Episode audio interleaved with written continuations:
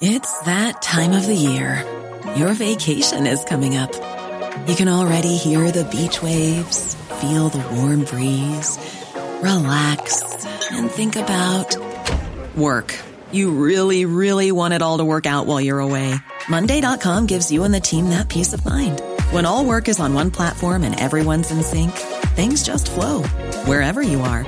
Tap the banner to go to Monday.com.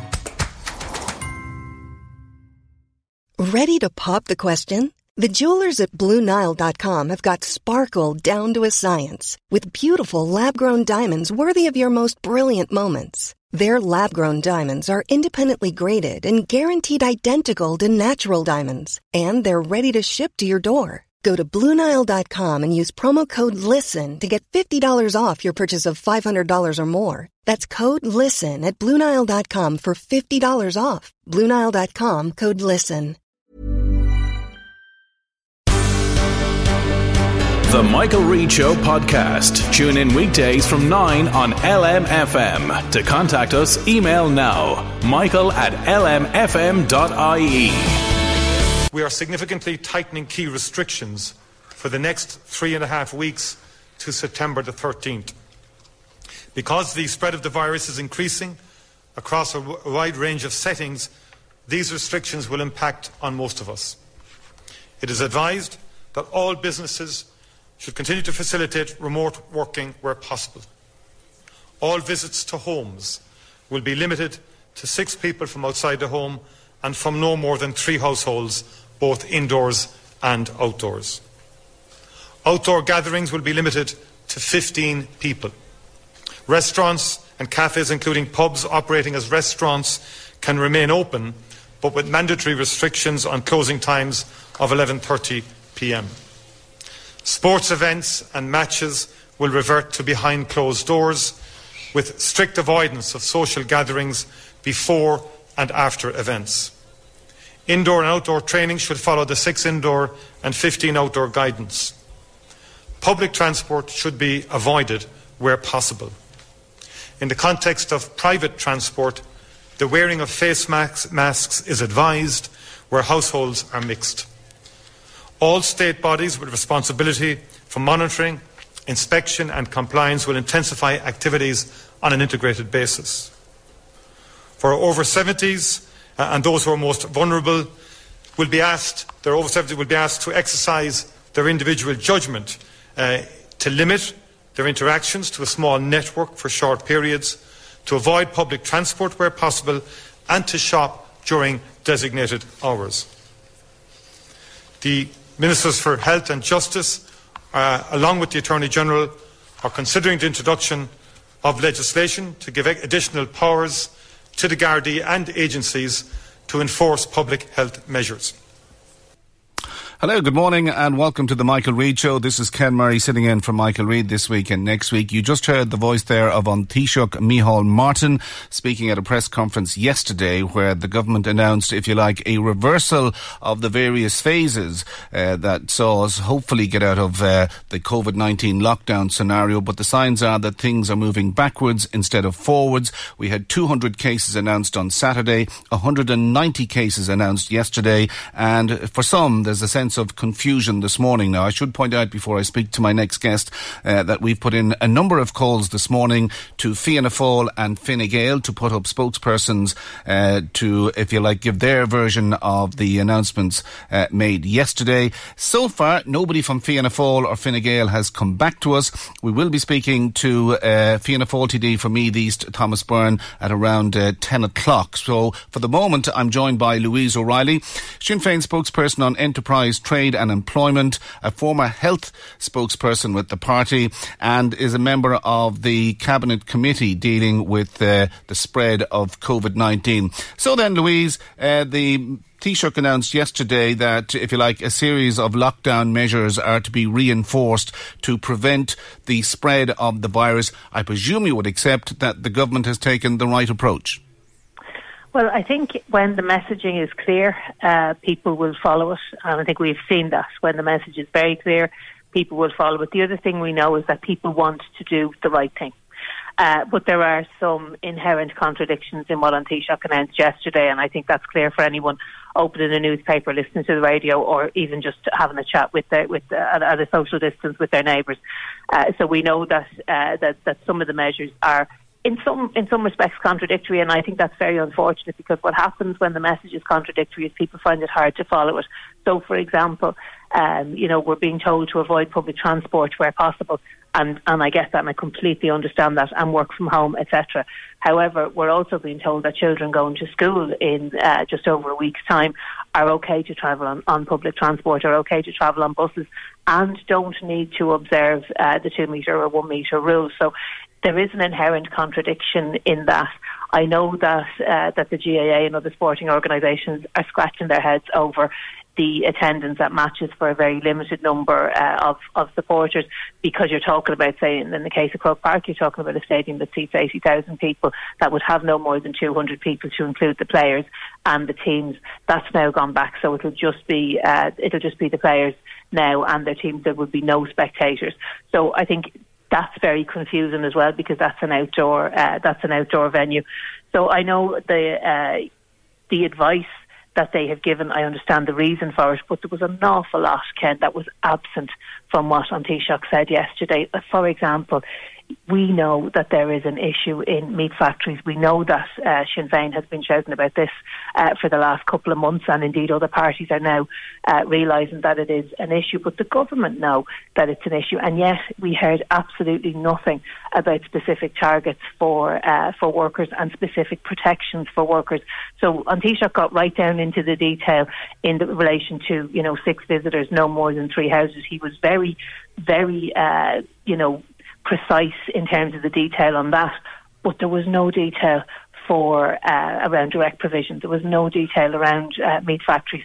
No indication that we're going to use the 15,000 tests that uh, that the government keeps saying they can do every day. No indication that that's going to be done. So I would like to have heard more in relation to test, trace, and isolate, and how that's going to be done because that is the best method that we have for controlling the, the spread of the virus. And as we open up the economy, and the economy is opening up, kids are going to be going back to school. We need that test, trace, and isolate, and yet that was completely absent from uh, from the speech he delivered yesterday. And I think that's very, very unfortunate because, as I've said, people want to follow the rules. That's what I'm hearing uh, from them. I know myself I want to follow the rules, but in order for that to happen, the rules need to be absolutely crystal clear. And I don't think that they were yesterday when An Taoiseach made the announcement. Okay, but do you accept that the announcements made yesterday by uh, An Taoiseach Micheál Martin uh, were driven by the advice from the National Public Health Emergency Team? And let's be honest, they're the scientists, they know best. They didn't take every recommendation uh, that the National Public Health Emergency Team made. Uh, we know that. Um, so they, I understand they considered the advice, but the job of the government is to listen to the advice and then provide the leadership. And I think that there is leadership lacking in the area of the return to schools. I think individual teachers and principals are doing a fantastic job. I know uh, in my own town here in Skerries that they've been working away for the last uh, for the last couple of weeks on this. I know from talking to school principals that they are working away, but they will tell you that uh, the guidance came very late. So they were they were trying to do their very best, but the guidance came very very late to them. So we know that the economy is going to uh, is going to open up and we know that uh, we're going to have to be able to control the virus. And I think the advice that was given by NPHET wasn't followed to the letter. Absolutely, it wasn't. So we can see that there, that there are discrepancies between the advice given and uh, the recommendations issued by the government. But the government's job is to lead. The government know that there is an issue uh, with vulnerable workers in meat factories. They know there's an issue in direct provision. They know that there is bound to be an issue on with kids sharing buses. But we just don't know the level of detail yet on how that is going to work. And I think that's causing issues for people. And, you know, the government has to take the advice from NPHET, they have to consider the advice from NPHET, and as, as members of NPHET have said, they have to balance that against the, the total job of government.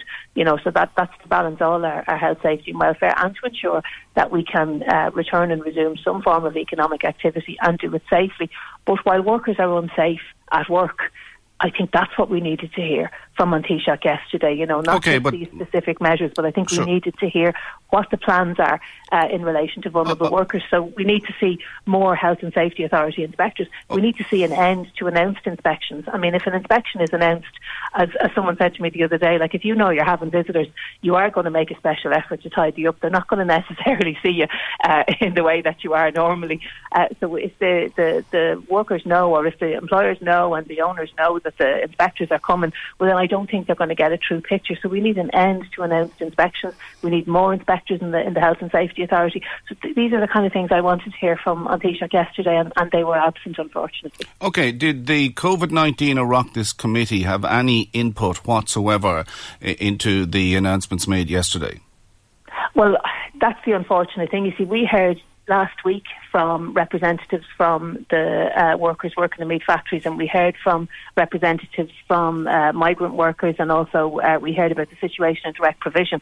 So it's clear that while we are putting information into the public domain, we are asking the questions that that evidence now exists that it wasn't taken on board. Because if they had been listening to uh, what happened at the committee, then we would have had, I think, a response in relation to those areas where we have specific issues regarding clusters and where it's been known for a very, very long time because of the, the nature of the, the work, say, in food processing plants, because it's loud, because the temperature is low, that it is a place where, you know, transmission is going to be an issue but we didn't hear anything from them. And likewise, uh, direct provision, you know, An Taoiseach is saying no more than six visitors to your home from three households. How can you control who's who's beside you in a dormitory style uh, accommodation in direct provision?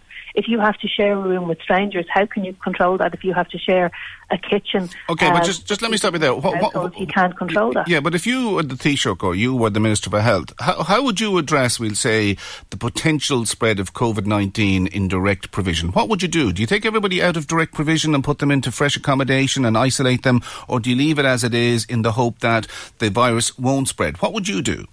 Okay, first thing you need to do is you need to ensure that you have your test, trace and isolate in place so that when there is an outbreak, you can identify it quickly, you can deal with it quickly. Second thing you need to do is you need to provide additional accommodation for people so that they're not sleeping on top of each other and they're not sharing utensils and they're given a choice to be able to physically distance uh, when they are sharing space with strangers. I mean, there's a range of things that could have been done, and the same applies to uh, to the meat factories. The same applies to other impacted areas or other areas where it is going to be difficult to maintain a physical distance. Well, then you need to have that test, trace, and isolate in place. And we didn't hear anything from the Taoiseach yesterday. Likewise, I would like to see uh, unannounced inspections happen at direct provision centres to a much, much greater extent. But when people are in a situation where they can't physically distance from each other, but they at the same time are being told that you can't have any more than six visitors from three households come together. That's a contradiction. So how are those people expected to follow the advice?